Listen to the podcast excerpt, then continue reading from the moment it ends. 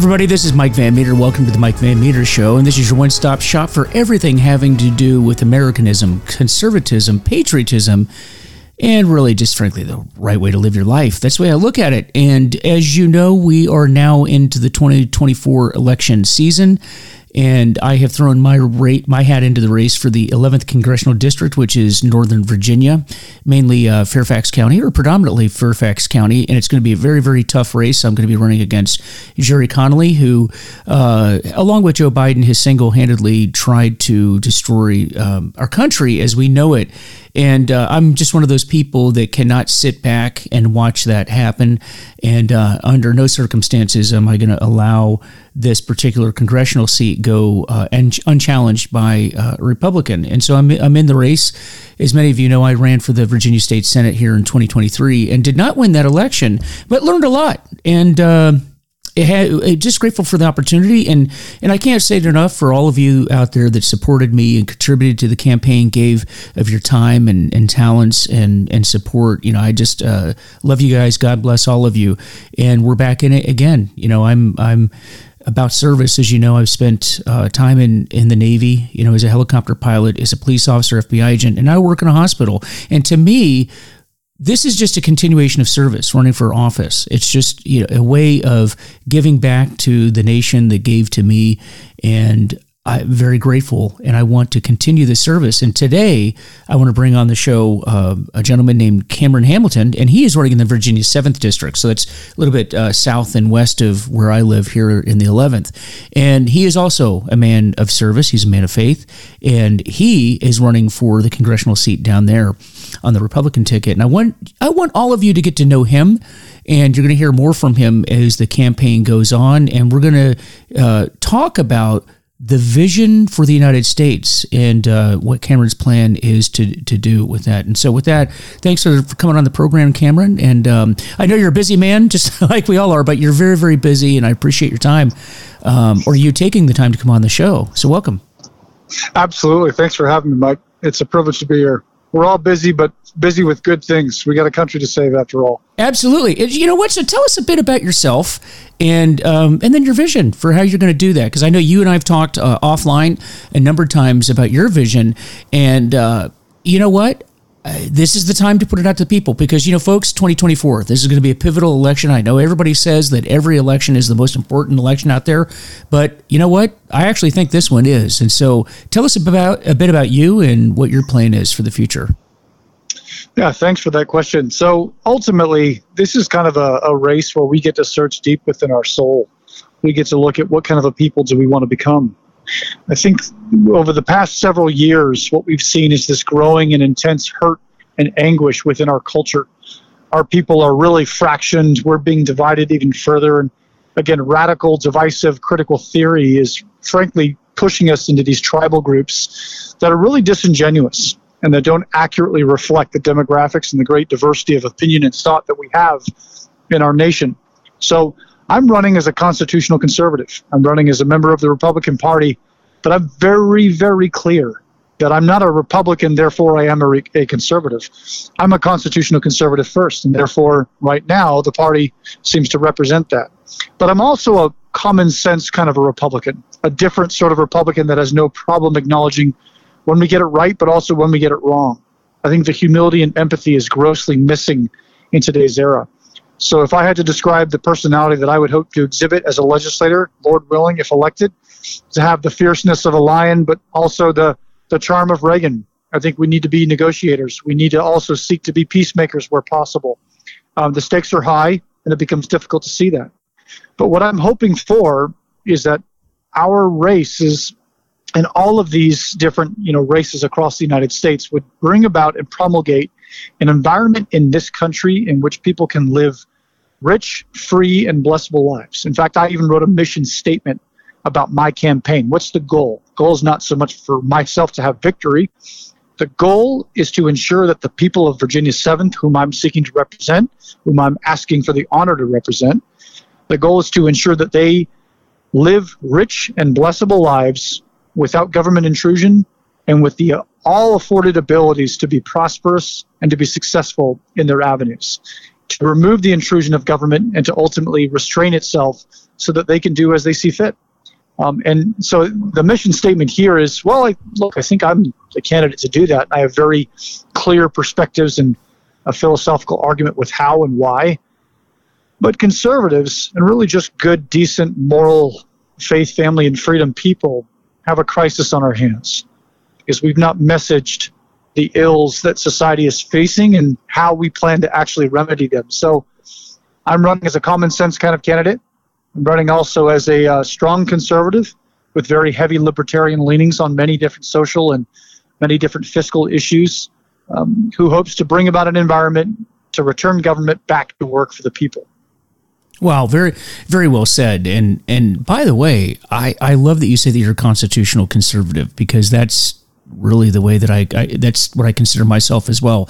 You ever want to know what I believe? Uh, just read the Constitution. There you go. What else is there to know about that? And yeah, exactly. You know, and I'll tell you something else too. That Cameron, I, I work with an organization known as uh, American Veterans Vote uh, (AVV), and if you've not checked them out, I think uh, all of you should. It's a phenomenal, oh, I sure have. I'm a member. Yeah, yeah, it's a phenomenal organization. One of the mission, uh, or part of the mission for AVV, is to go out and look for um, candidates that have served, i.e., the military, first responders.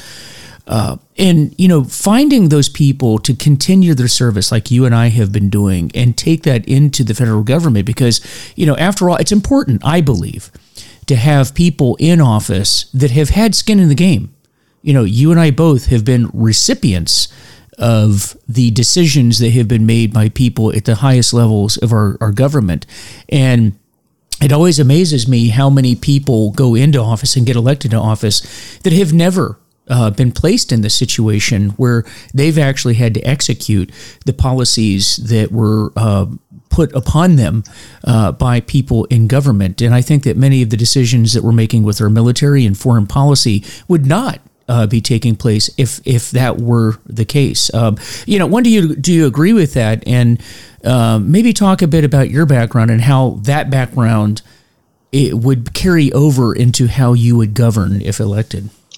I completely agree with that statement. Um, I actually Epoch Times article where they were asking about this uniqueness of American veterans that are now entering the political sphere as either candidates or as supporting other you know fellow candidates through through other kind of on the ground teams and networks and infrastructure.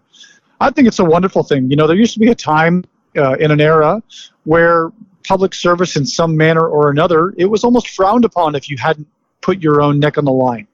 It was looked at as you know, really not admirable if you had absconded a responsibility to serve in some manner. And this isn't to say that we should be insulting or degrading to anyone that hasn't worn the uniform or hasn't been a first responder or served the community in that way. But it does mean that it's it's morally virtuous for us to admire some of the character and the nature of why people want to serve. And I think personally, there's no better defender of the Constitution, of, of this great constitutional republic, than those who have been willing to put their own livelihoods at risk to defend it. And so, whether you agree with the nature of American wars and conflicts, whether you agree with American foreign policy, the service member believes firmly in the veracity of defending American efforts and obeying the orders of those appointed over them. And so, it, for me, it was a privilege and an honor. I served for 10 years as a Navy SEAL, became a hospital corpsman, then became a SEAL through training and stationed up at SEAL Team 8 in Virginia Beach did four deployments there, and then went down to uh, North Carolina to work at a training and instructor command for new and emerging operators in the SEAL teams, as well as other joint special operations soldiers and uh, sailors, airmen, and Marines. And so my time there was an absolute blessing. It was an honor to wear the uniform. I also had a family, and it was very difficult, the lifestyle, very difficult with the time gone.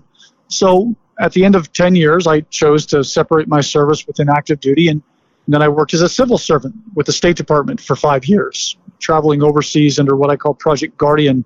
Guardian was a program that we were uh, attached to special security teams that would protect dignitaries, VIPs, ambassadors, the Secretary of State overseas. It was a privilege and an honor to do that. And then after that time, I served continuously at DHS as a division director for emergency medical services, managing oversight and standards for about three to 4,000 EMTs scattered throughout the United States and principally along the southern border. so while I've worn the uniform for 10 years, still public service and serving the American people and at their pleasure has been a part of my professional career for the past two decades. Um, and it was an honor and a privilege. And so now I could remain a civil servant, but ultimately the problems that we're facing and the way in which we should solve them require us to enter the political sphere.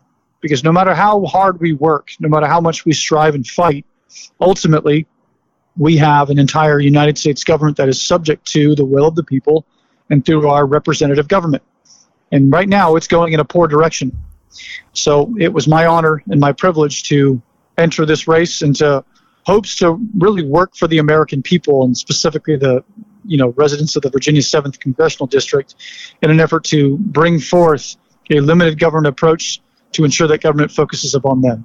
So I think it's an excellent thing. The more veterans we have that get involved in politics, I will say if you wanted to through societal in you know influence, if you wanted to encourage veterans veterans not to be active, some of the most patriotic and noble Americans that we have in this nation, um, you would inundate them with regulation and codes and requirements to stay absent from politics. And I think a lot of service members have always assumed, well, I'm wearing the uniform, therefore by default I can't be political. Right. And it really couldn't be farther from the truth.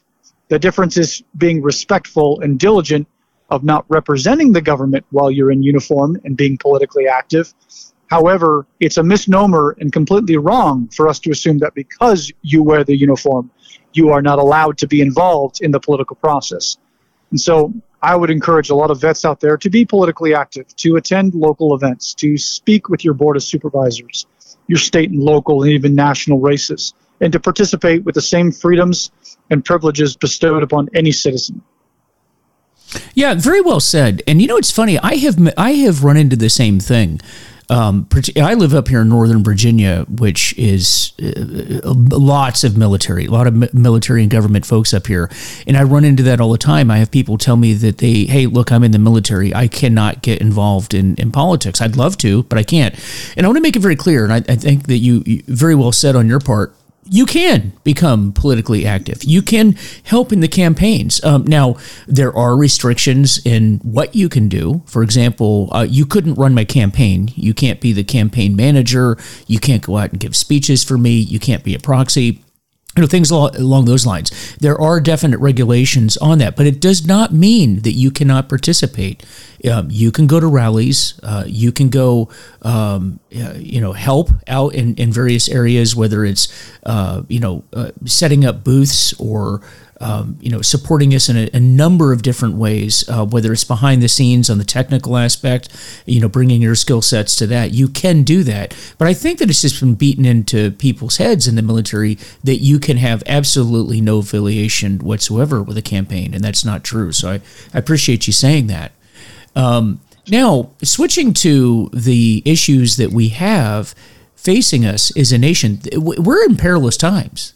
Now, I know every generation says that, but we really are in perilous times. We have an open border. In fact, today, as a matter of fact, uh, there's a showdown between Governor Abbott in Texas and, and the president and I, I never thought that, you know, after spending over 20 years in the FBI as an agent and spending much of that time making sure their borders were secure and we didn't have terrorists coming here to, to kill us after because I was a pre 9 11 agent. I was, I was in the FBI when 9 11 happened and then saw, was witness to and participated in all of the work that we did to secure the borders. That what we're doing now down on the border is just uh, uh, I'm shocked. I'm I don't even know what to say about this. You know, we have a governor that's trying to secure his border because the federal government won't do it, and then we have a president actually suing him and trying to prevent him from securing the borders. And this damage to the country is I can't even describe it. And the we have no idea who's come across this border. And seeing what happened over in Israel and knowing that that very same thing could happen here, I I'm just I'm scratching my head. Uh, what are your thoughts on on all of that, Cameron? I mean, do you agree with me that we're in perilous times right now? I would agree that the stakes have really they've hit an alarming uh, degree of severity. I think that that's fair to say. I don't know about perilous times. I think humankind has survived some pretty atrocious events. I mean, look at the calamities that befell the world under World War II, and you know, even some of the epic battles of World War One, where you talk about tens to tens of thousands of people killed in a single day, just unbelievable, astonishing the human carnage. Having said that, um, the political nature and fabric of this country has been very much uh, pushed to a tension where I'm not certain what kind of a future my children will inherit and what the form and governance of this you know political body looks like for my children when they become of voting age. And i say that because you know we traditionally have seen the the the character and nature of our government and its structure its powers its limitations as defined explicitly by the constitution and not only that but the interpretation of those that wrote it. Um, and generally in the past there's been a form of consensus to some manner. You know, granted, there's spirited debates on specific topics. We can see that quite a bit. Um, but nonetheless, generally it was understood that the founder's intent of the document, in addition to the document itself, uh, was was was critical in better understanding it. And now, what we've done is we've completely flipped the script for an imbalance of power structures. And what I think now is we see an incentivized effort to violate law, to flagrantly abuse power because of limited scope interpretation. And so the, the three branches of our government is, is quite unique. There really isn't many nations like ours. There really isn't a single nation quite like ours. We have three co equal branches of government which have different responsibilities specifically defined in the Constitution. And Unfortunately, the founders understood the abuse of power that would be promulgated by a merger of both legislative and executive action, which is why the two branches were, were separated very clearly. And you can read the Federalist Papers with Hamilton as well as Madison and, and, and all and many other contributors with why those were critical differentiations that had to occur so as to insulate a consolidation of power and prevent it from its likely happening. It, it could happen, of course. Humankind can do terrible things, but they wanted to set legal boundaries to make it more challenging so that you had to have a much larger coalition and a much larger consolidation of consensus in order to, ex- to use more extreme powers. And so what we find now is an executive branch that initially was very limited in scope, and the legislature had, frankly, most of the authority and autonomy. Well, in today's era, the executive branch dwarfs every other branch of government by a pretty monstrous amount. But to think about this, in the time of the founders, you know, the legislature was far larger than the executive, and now it's quite the opposite.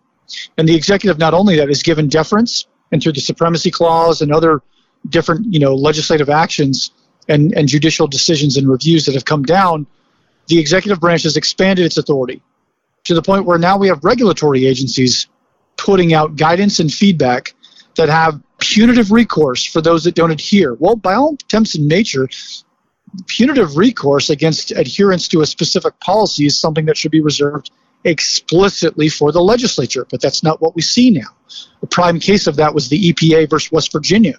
West Virginia suing in the Supreme Court and winning ultimately, and properly so, that the EPA did not have broad sweeping authority that it claimed that the constitutional provisions were not granting it such authorities and that it was an infringement on the sovereignty of the state of West Virginia. Um, and so right now we're in a crisis where we need more of these specific actions to occur so as to rein in what I would deem as executive branch intrusion. Excuse me. So we are in extremely unique times. Uh, I won't say that these have never been experienced before because, again, during the time of the Civil War, you had the administration under uh, obviously Abraham Lincoln used very broad sweeping authority and power with the Emancipation Proclamation in ways that had not been constitutionally tested. And there were legitimate concerns over that power. Now, morally, ethically, I agree with the decisions that obviously um, Abraham Lincoln, you know, came to. Have, having said that, there are limitations on what the executive can and cannot do. And that's what I see as extremely concerning because what is gasoline to the fire is the fact that we have a significant moral decline of character. And that is extremely problematic because when we have power and power structures which can be used to manipulate human behavior with a poor set of ethics and character, we should prepare ourselves for egregious tyranny. And that is what we are starting to see Examples of that was Executive Order 14042 and 14043, the mandating of federal government employees and contractors to have a vaccine, even if against their will. Again, the chief executive of this nation violating contractual agreements to require vaccination of its workforce in a manner that was inconsistent with previously agreed upon terms of employment.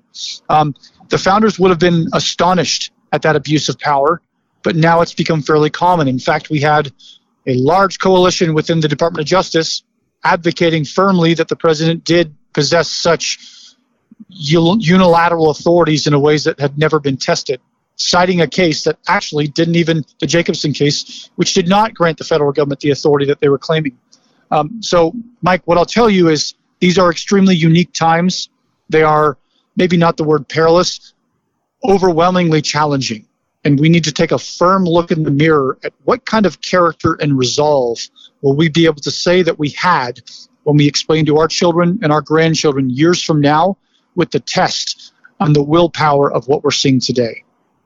Yeah, no, and very well said. Uh, very, very, very well said. I agree with everything that you just articulated there. And I, I guess the reason why I say perilous, perilous times is specifically on the, the border issue. And the reason yep. why I say that is because we have, and I want, I want the audience to understand this, because you need to, you all need to understand this. We have no idea what has come across these borders into our country. Yep. That's why I mean perilous. And and as a as a retired FBI agent, I was I had a front row seat to what was what we did know was coming across the borders, and of course we we took great action to stop that and and get rid of that. Yeah. Uh, we don't have that anymore. We also have uh, an FBI that does not seem to be focused on the the the threats that we have coming across the border, and we have an administration uh, right now that not only isn't preventing this from happening, but encouraging it to happen. I, that's I guess that's yeah. what. Just for clarification, no, that's what I meant by perilous. Uh, you're that. absolutely right about that, and I can tell you that the so the Secretary of DHS is granted some pretty pretty robust powers as it pertains to the adjudication and approval of asylum claims.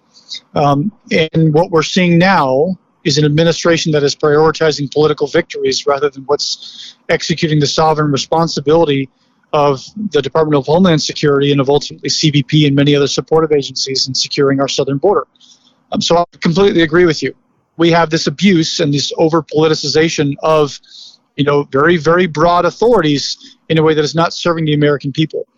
What I can say with certainty, I worked at DHS for three years, and I have been to the southern border. I've worked with people at the southern border it is categorically worse than anyone understands. Whatever you see on the news, whatever you see on TV, the crossings, whatever the numbers and statistics that you're finding publicly, I promise you, with firsthand experience and knowledge, it is worse. And if you don't believe, the easiest thing to do is to go to Arizona or go, you know, Nogales or go to California, go to Texas, go to some of these other border states, and talk to the CBP agents the members of Border Patrol and Office of Field Operations and Air and Marine Operations, talk to them.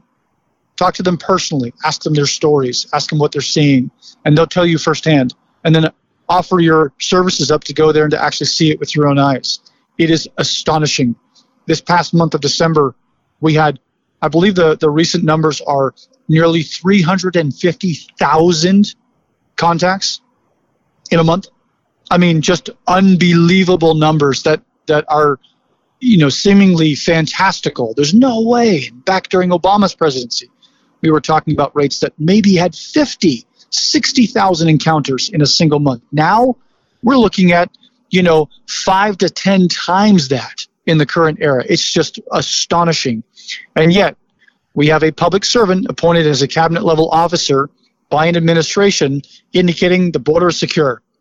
At some point Congress needs to pony up and needs to, frankly, hold public officials accountable for a gross violation of public trust. I mean, there's no way you can look at the American people with an honest face and tell us that the border is secure. It's yeah. just not believable because it's not true. You know what? And I think that's why it's important to have people in Congress with a background like yours and a background like mine, because, uh, you know, I. let me see how I can phrase this you know, I, because like you just said, it, it's much worse than what people understand. You watch TV, yeah, of course it looks bad, but when you go in person, it is much worse than you expected. Yeah. And in the world that I work in right now, I work in a drug and alcohol uh, detox unit, and I've I've said the same thing, but as it applies to fentanyl, that is bad. Yeah. The public, there's no one in the public that doesn't know that that fentanyl isn't a, a, bad issue. By the way, it all comes across the border, so it ties to the border. Yep. But the fact is that as bad as you think the fentanyl problem is, Cameron, I can tell you, it is much much worse than the average person on the street realizes. Now, I can go into Congress, you can go into Congress, and we can talk about these issues. And, and I can look people in the eye and say, hey, this isn't just something I read about. I know this because I lived it, I, I experienced this. And um, you know, and bring the heads of these agencies in, who, by the way, are funded by Congress. And let's be very, very clear about yep. that. Whether it's the FBI, DHS, uh, DoD, whatever, um, they are creations of Congress. And I think sometimes we forget that we they, they forget who created who, and yep. and and explain this to these people and say, look, uh, we are tasked with protecting protecting the American people, and you are going to do that, and we are going to hold you accountable for that. We have the power of the purse. We you know we can defund you. We can uh, move to have you removed from office. We yes, we can do those things, and we yeah. do, as you said, we need to have a Congress that is willing to step up and exert its authority. Because I keep, I think they forget that they actually do have authority to take certain actions, and they just don't. Yeah, I completely agree. Examples of that, you know, a, a, long time ago, Congress put restrictions on federal agencies. For example, this is a key issue that I actually really like to bring up because I've, I've had experience with it uniquely. Um, it's called 872 reorganization authorities. And so what Congress has done is they've they've put limitations on cabinet level secretaries with how they reorganize internally specific departments because it implicates potentially appropriations funding. Um, so when Congress passes its bills, its 12 appropriation bills, or when they try to cram one down our throats with these massive omnibus bills where they consolidate many of them, which is not being a proper fiduciary, um, ultimately Congress sets the payment and the scope and scale of legislative language, authorizing Program X to do subject Y to achieve goal Z. Um, those unique terms and that unique power is suited with Congress. So when you have an executive agency that says, you know, we used to engage in this activity, but now we'd like to repurpose it over here. The, that old activity is no longer a priority, or hey, we had this activity, we'd like to expand it, make it more more robust because we think it better serves the American people this way or that way. Congress has or oversight authorities, and when it pertains to a certain dollar amount, or when it pertains to an actual reorganization of priorities and a new mission set, Congress has specifically restricted federal agencies from doing it without coming to seek their approval. Why? Well, because you essentially get a bill and you're, you know, this agency is asking you for the authorization to pay for certain services for certain activities of work, and then they change the terms. It's like paying someone to, you know, reconstruct your bathroom, and then you find out, wait a second, you didn't fix the bathroom. You actually repaired my stairs. I mean, that's nice. It's good that the stairs were repaired, but that's not what we paid you to do. Um, so those authorities have been specifically restricted. And Congress has very specific powers with how they can be implemented. And so, for example, Congress does have the authority to limit specific actions and functions engaged in by uh, by specific government programs. And it also has the authority to set contingencies and requirements and getbacks and things that are uh, basically holding uh, your funding in escrow, if you will, until a federal government program has the wherewithal to produce a report or a summary or a report of finding. And so sometimes it's it's loosely applied, sometimes it's very explicitly applied. You will not receive programmatic dollar X that you asked for until this report is produced and presented to Congress and approved. Again, very, very unique authority, and I'll be transparent, it's inconvenient. It's time in ineffective. It requires a lot of reading of legislative language. It requires a lot of nuanced and specific programmatic expertise.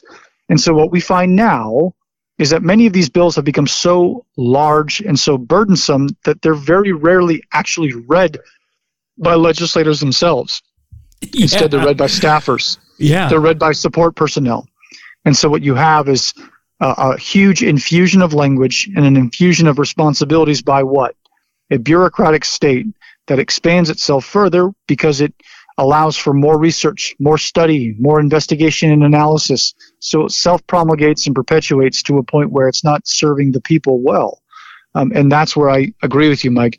We need principled conservatives that believe there are limitations in power to step up and to hold federal agencies to account when they've either exceeded their authority or when they've underperformed or when they've done so with a lack of accountability and transparency of where specific dollars and monies have gone and been expended as a proper fiduciary for the American people. Um, so those are things that Congress has the authority to do. And frankly, we've not been doing properly. We've let the executive get away with poor behavior, and it's time we change that. Yeah, ab- absolutely. Absolutely. Uh, you know, switching gears a little bit. So tell us a bit about um, the, the 7th District, which is where you're uh, running. Um, where where is that? You know, for the, the people that are listening, and um, just kind of tell us where you are in the campaign. Awesome. Well, I'm I live in Orange, Virginia. It is about three miles from where James Madison was laid to rest, and so I'm styling myself as a very very similar James Madison legis- legislator um, you know, if Lord willing, if I'm elected, that's that's exactly the the kind of historical character and, and reference of what I would consider an honor to emulate. Uh, James Madison, who was not a perfect man, but again believed very much in the restraint of power. And right now, the Virginia Seventh, because of the rezoning and the redistricting that's occurred uh, recently, it goes from Greene County, Madison County, Orange County, Spotsylvania, or Culpeper County, Spotsylvania, Fredericksburg, Caroline, King George, up to Stafford, and then the eastern portion of Prince William County. So it, it makes a big kind of U shape, if you will, underneath Virginia, uh, Virginia 10, as well as Virginia 11, and it even butts up right next to Virginia 8. Uh, and then on the eastern flank, it's on Virginia 1, and then it's subbed by Virginia 5 on the south, so it's kind of a unique area in tranche. And then Virginia 6 is actually a little bit further to the west of us. Yeah, yeah. Uh, kind of a very unique area, about 900,000 voters, give or take. Uh, normally we see about 500 to 600,000 participate in the process, but uh, yeah, it's a really unique area. Where I'm at in the campaign is I'm running for the Republican primary. Primary will be in June 18th. Um, and so I'm running as a firm constitutional conservative in a very unique lane building an extremely broad coalition. And that's because of my very pro business philosophy and approach on restraining intrusion, reducing regulation, and really opening up our economy in a way so that we can boost GDP, save money through um, restraint and through spending cuts uh, to ultimately expand our economy in such a way to pay down this debt and put us into a better standing. How, how many candidates are running on the Republican side as of now? Oh boy. Right now we have eight. Um, eight. Lord knows if we have we have eight right now. Lord knows if we have any more that will get in the race. We have had one or two that have dropped out, um, and likely we will see more that will drop out um, in the coming weeks to months. Uh, that's subject to a lot of different parameters. So I'm not sure how many we'll ultimately have that qualify for the ballot.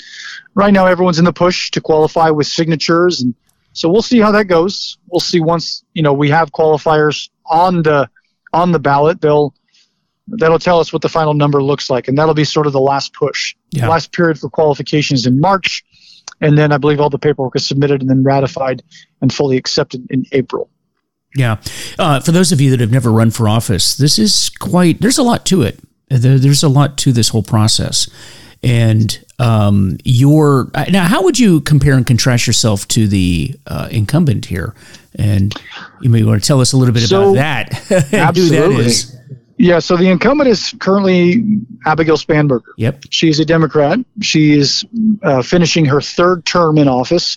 She upended David Brat, who is a representative here who was elected in 2014 when he beat Eric Cantor in the Republican primary during the Tea Party movement. David Brat then lost his reelection in 2018. Ms. Spanberger was seated that same cycle, and then she's gone three terms. Uh, and so she is actually not seeking reelection. So it's an open seat. And it's in a district that is rated as a D plus one. Now, Ms. Spanberger is publicly a very pleasant person to be around. She has a very charming personality. Um, and she, again, has a very robust set of constituent services that I think are worthwhile of being credited so people feel that she's engageable and approachable. Her voting record, however, has been much more progressive than I think people realize. And that's the subversive nature of some of the politics we have now. She's running for governor in 2025. So as a result, she's retiring from her seat, and it's an open seat, which is extremely unique. And it's an open seat that's within the margin of error. So a D plus one, by all attempts and purposes, is really a 50 50 seat. And so on the Democratic ticket right now, I believe there are between five and eight. Um, I've heard conflicting reports based upon who's actually filed. Uh, but really, there's a variety of different characters that we can go into later, and they're vying to achieve the Democratic nomination to represent the party in the general election in November. On the Republican ticket, right now, I believe there's about eight. Uh, we will see who actually qualifies for the ballot, but that will be who we push through to ultimately gain the Republican nomination and then go on to the general election in November. Yeah, and so with her, and I had heard the same thing that she's she's planning on running for uh, governor, and I I think that's going to be interesting in and of itself because uh, there's a big push for there to be the first female governor in in Virginia. As many of you know, we we just had the first female African uh, uh, person of color, actually lieutenant governor in Winsome Sears, and uh, now I think there's the push to um, run for governor. In fact, the the going sentiment is that my former uh, uh, opponent in the state election, and that being Jennifer Carroll Foy, will will step up and run as well, and would be running against Spanberger. So that that will be interesting. Um, not heard a lot about who's going to step up on the Republican side to run for governor, but I'm sure that'll all pan out. But uh, do you have any idea who sort of the front runners on the de- Democrat side are, and, and how would you compare yourself to them policy wise? Uh, to, yeah. the, to their platforms? No, it's a great question. There's a variety of different people. They they all range in different perspectives. The advantage that Republicans have now is that the progressive base has moved significantly to the left than when Ms. Spanberger ran in 2018. So they're going to kind of get into a battle of wits over who can out progressive each other to achieve that nomination. What I will say is two of the more notable frontrunners, and they're not they're not the only ones there. Uh, but two of the more notable frontrunners is Elizabeth Guzman, who is currently a state delegate in Virginia, and then you also have Yevgeny Vindman. So Elizabeth Guzman is a very radically progressive state delegate who is a an immigrant to the United States and has done very well for herself, but has radically different perspectives. For example, she co-sponsored a bill that was entered into the Virginia legislature that would have made it a felony as a parent if you did not affirm the transgender uh, reassignment and, and actual medical procedures for your child. If you disagreed with it or you believe they should wait until they're a consenting adult at the age of 18, uh, you could be held criminally liable in the in the Commonwealth. Now, fortunately, that was never adopted, uh, but that shows you some of the priorities that they've they've emphasized. Yevgeny Vindman is the brother of Alexander Vindman. There are two Ukrainian-born boys who came to the United States, joined the armed forces, and then ultimately enlisted in the army, or excuse me, uh, received commissions in the army, and served in the armed forces as lieutenant colonels. Yevgeny Vindman, uh, so Alexander Vindman is the gentleman who testified under oath before Congress as it pertains to the phone call that took place with Trump on the Ukraine scandal when he was ultimately impeached. And so what we find here is his brother was also a JAG officer in the military and is being promoted by people like Adam Schiff and the actor Ben Stiller. And so Yevgeny is really looked at as sort of the celebrity candidate, if you will, because of the prominence of his and his brother's name um, as it pertains to pushing back against the Trump administration. Uh, and he's a very prolific fundraiser. I believe he's already raised over $2 million in this primary. So he's right now looked at as the presumptive nominee, not because he's the most qualified or even because he's the most principled. He's neither, actually, but um, he does seem to have the biggest war chest and the biggest amount of robust Democratic support. There are others. You have uh, Supervisor Franklin from Prince William County, among many others as well, who, who are notable. Um, and we'll see how it shakes out on their end. I think it is a pretty steep competition. And at this point, I would be surprised if Mr. Vindman is not able to clear the primary just due to the sheer resources that he's being invested with. Yeah, and that's um, very interesting that he is is running. Um, his his brother really threw himself into a situation that you know I can tell you as a military officer myself, I could not ever ever see myself taking the actions that his brother took. Um, we, we can't have that. I, I don't know if you want even want to express any thoughts on that whole situation. I know it's his brother, but absolutely. Uh, do you um, have any thoughts? I don't want to put you on the well, spot. He, well, Yevgeny was also he also worked as a JAG officer in the White House, and he he played a role in that whole undertaking as well with filing complaints and acting as a whistleblower. And I will say there's a complete distortion of perspective because they believed that the president was violating tenets of foreign policy that was unbecoming of the chief executive of this nation, and that he was trying to usurp power in a way that differed from traditionally held political perspectives and foreign policy decisions. They believed he was also trying to garner public support, or excuse me, uh, personal support in a way that was unethical. The problem is they work at the pleasure of the President of the United States, and the President of the United States didn't violate any laws. Uh, the President of the United States was asking for a nation with known corruption issues to release information that may have been uh, damning on the, the current president, who personally I believe is one of the most corrupt officials and comes from one of the most corrupt families ever to reside within Washington, D.C. Um, and so former President Trump was frustrated that there sees that there seemed to be business practices and personal enrichment in Ukraine that was piggybacked and leveraged by American foreign policy and American foreign aid in a way that was just egregious and a violation of the oath of office for the American people.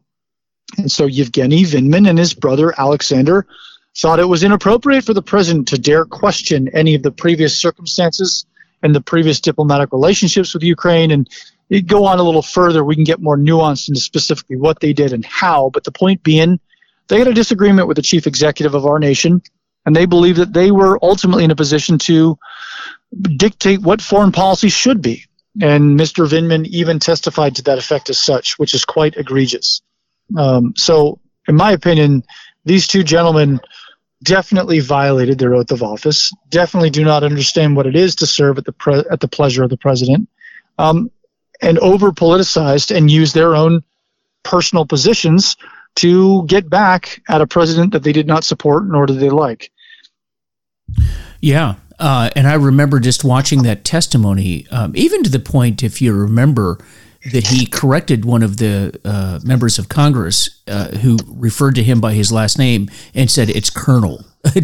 I'm, he's a military officer. I just, I, I, I still cringe it, watching that yeah. whole testimony, and and it's just. Uh, it's ironic uh, too because actually the UCMJ does and, and the, the specific codes and regulations on titles and ranks and how to address someone in public settings, you are permitted to refer to someone as Mr. or Mrs. Um, which is a perfectly legal means to refer to a superior officer or right. to an officer of a specific rank.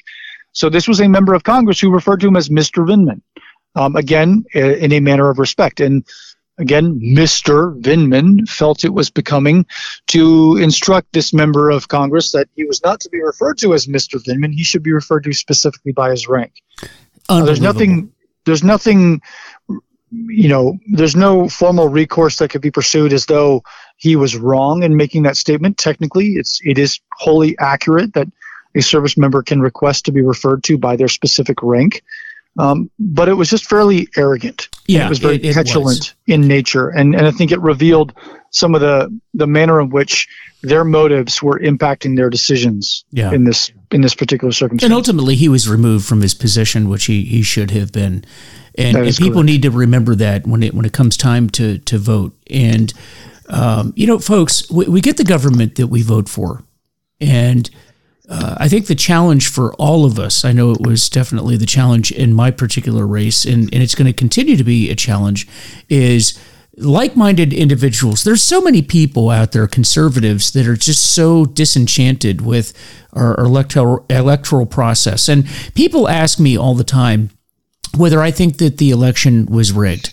And um, here's here's my answer to this, and we'll get your thoughts on this because this idea of whether the election was rigged or not actually had has an effect on voter turnout. And what I mean by that is, having just gone through a political race this last year, I had a lot of people, conservatives, people people that would would otherwise vote for people like you and I it was i'm not going to vote uh, there's no point in me voting because my vote doesn't count because i know that the election is rigged now here's what i do know Um, I, am going to cover what I don't know and, and then what I do know. What I what I don't know is if what they're referring to is the actual polling place in the the um, the machines that are used are they rigged? I don't know. I don't have evidence of that, but I do know this.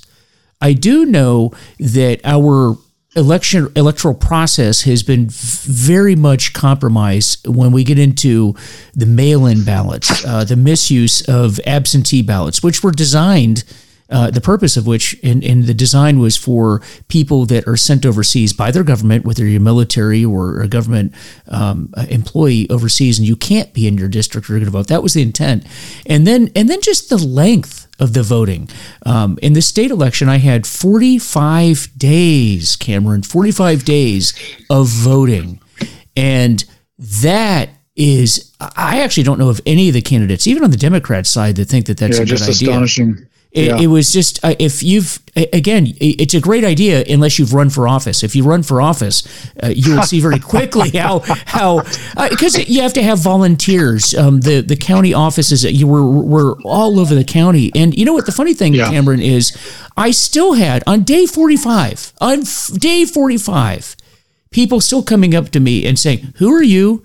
What party are you? Oh, I'll take your literature and look at your opponent's literature and and read it and decide who I'm going to vote for." This is on day 45. Uh, but having said that, having said that, those are the types of things because you know, particularly with the mail-in ballots where you can't verify signatures, um, y- there's a lot of hands on the mail, and people just don't have any confidence, and that it, that really hurts us because people just say, well, if that's the way it's going to be, then I just won't participate. And we cannot, cannot have that happen in this election. That's correct. Cannot have that happen. But uh, what are your thoughts? if you wanted if you wanted to steamroll people if you wanted to truly influence the nature of elections you would cause dissent and you would cause frustration and almost a sense of hopelessness i will say that we need to push past that we have to remember that you know david whether you're someone who believes in the scripture or not david marched out onto the field and stood against a philistine you know goliath who was a one of many brothers of, of renown of a very specific ethnic origin who um, who were giants in stature. And David, a small shepherd boy, who granted was not a pushover. People tend to make him like a little schoolboy. No, he was a man who actually killed a lion with his hands, He defending was, a, his he was a Navy sheep. SEAL. That's what it was. Yeah, those maybe days. of his day, exactly. maybe, but maybe a little bit more compact in size. Yeah. Um, so he was travel size, you know.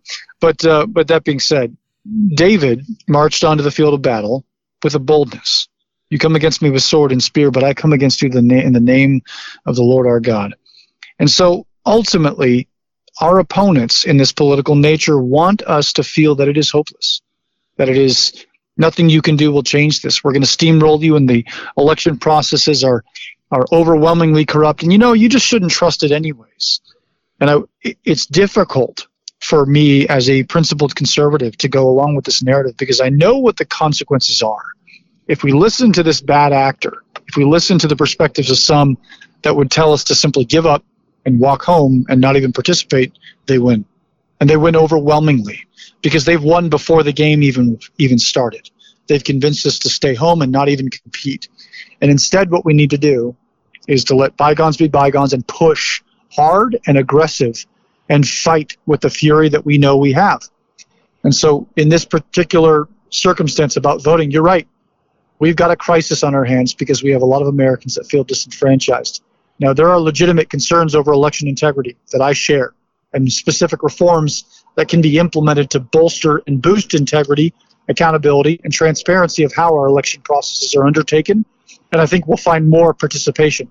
But let's not forget that we had Americans get up off the bench and come out and vote in alarming numbers when President Trump ran against Hillary Clinton in 2016.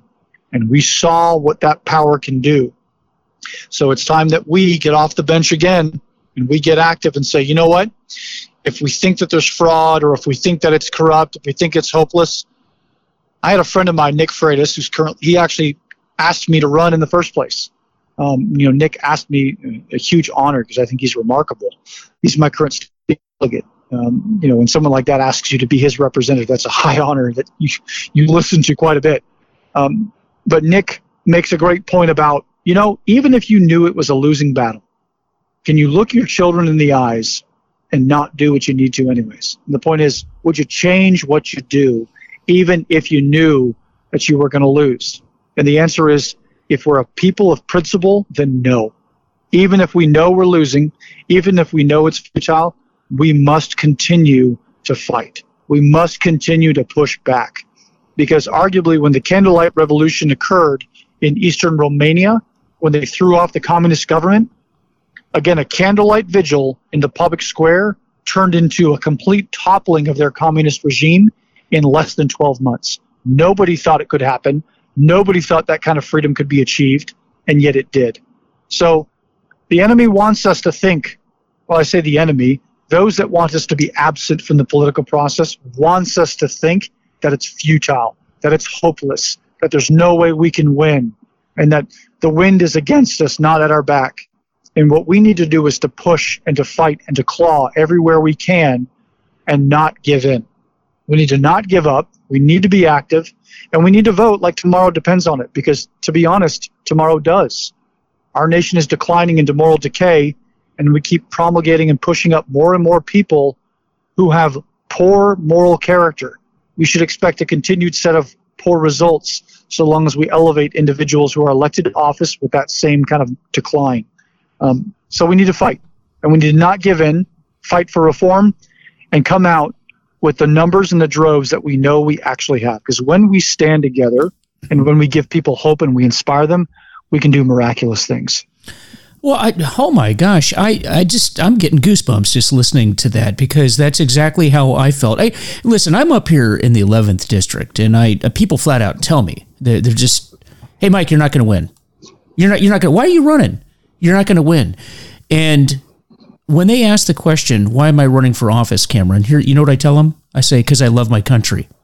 Amen. That's it. I mean, what, what else do you need to know? Amen. Is there any other thing? I'm not going to give you some long winded explanation. I love my country. And the fact is that if I don't run the way that it looks right now, no one else is going to run. And just yep. like you said, I, I haven't given up on this country. I've served my nation from the age of 19 until the age of 58. That's all I've done is serve my nation five times over, five yep. times over. And I'm not giving up on, on this place. And, and just like you said, we need to have people of character stepping up to run because I, for one, uh, will not give up. And the sure way to lose is to not put anybody up against the, these these Democrat candidates. That that's the Cowardice. sure way to lose. Yep. The rest of it's in God's contagious. hands. We do our mission, Cameron. We do our mission. We do our part, and the rest is up to God. That's it. Amen. Amen. Cowardice is contagious, but so is courage. That's right. That's right. I, well, it's a blessing to speak with you. Now, how can people get hold of you and check out your campaign? Awesome, Mike. Well, look, I'd be honored. Um, I'd be absolutely honored if anyone would. If you just had one thing to do, I would say number one, spend time in prayer. If you had two things to do, well, then I would say, you know, go to my website and check out my campaign. That'd be really wonderful. Uh, that would be at CameronHamilton.com.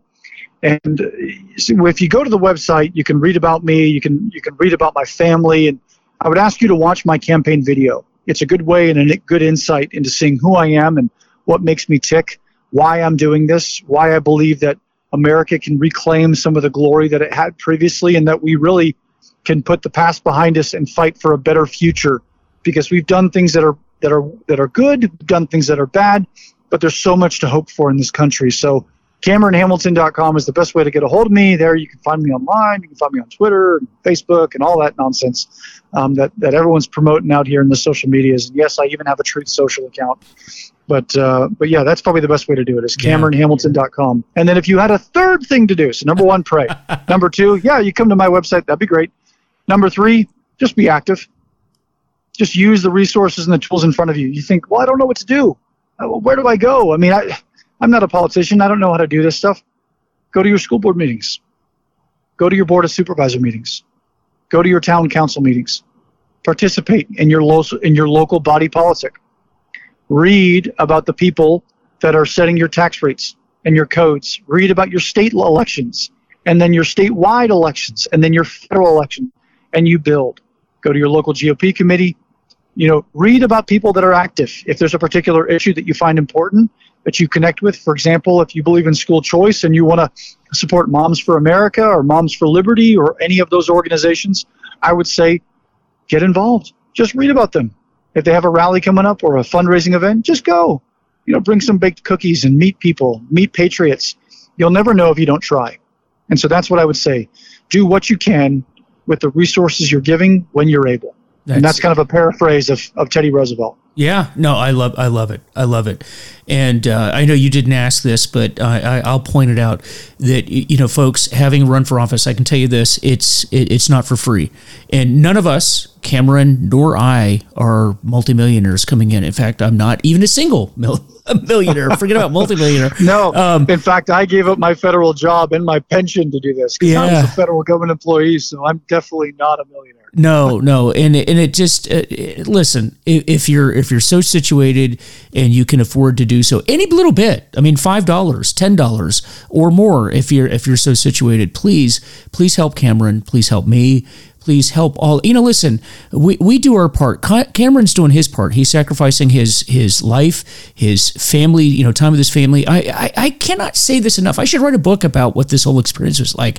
You sacrifice so much when you run for an office and you know but we do that because we're, we're patriots that we're, we're service people. This is what we do. But all we ask is um, help help in any way that you can. You just mentioned that, you know, articulated that in a great way, Cameron. That is, go to meetings, pray, um, support us with your talent, um, and then also if if you have money to help out, do that as well. So. Um, please do because this is uh, Cameron. It's so exciting to talk with you. We've met many times offline, and um, you know, go Navy, go Navy. Hey, there you go. Go Navy, beat Army. hopefully, we can pull that one out this year. We've gotten uh, spanked the last couple of years, so hopefully, we can change that. But Mike, God bless you, brother. You too. Thank you so much for having me on. You're a man of character, and I, I really look forward to to campaigning with you, my brother. Yeah, you too, you guys. And you all take care and check out my website as well, vanmeterforvirginia.com. And I look forward to seeing all of you soon. We're going to have Cameron back as well because uh, it, it, this is going to be an exciting time. And I'm a believer in Cameron, absolutely 100%. And guys, you take care of yourselves. This is Mike Van Meter from Mike Van Meter Show. God bless America. Big year ahead. We can do this. Take care.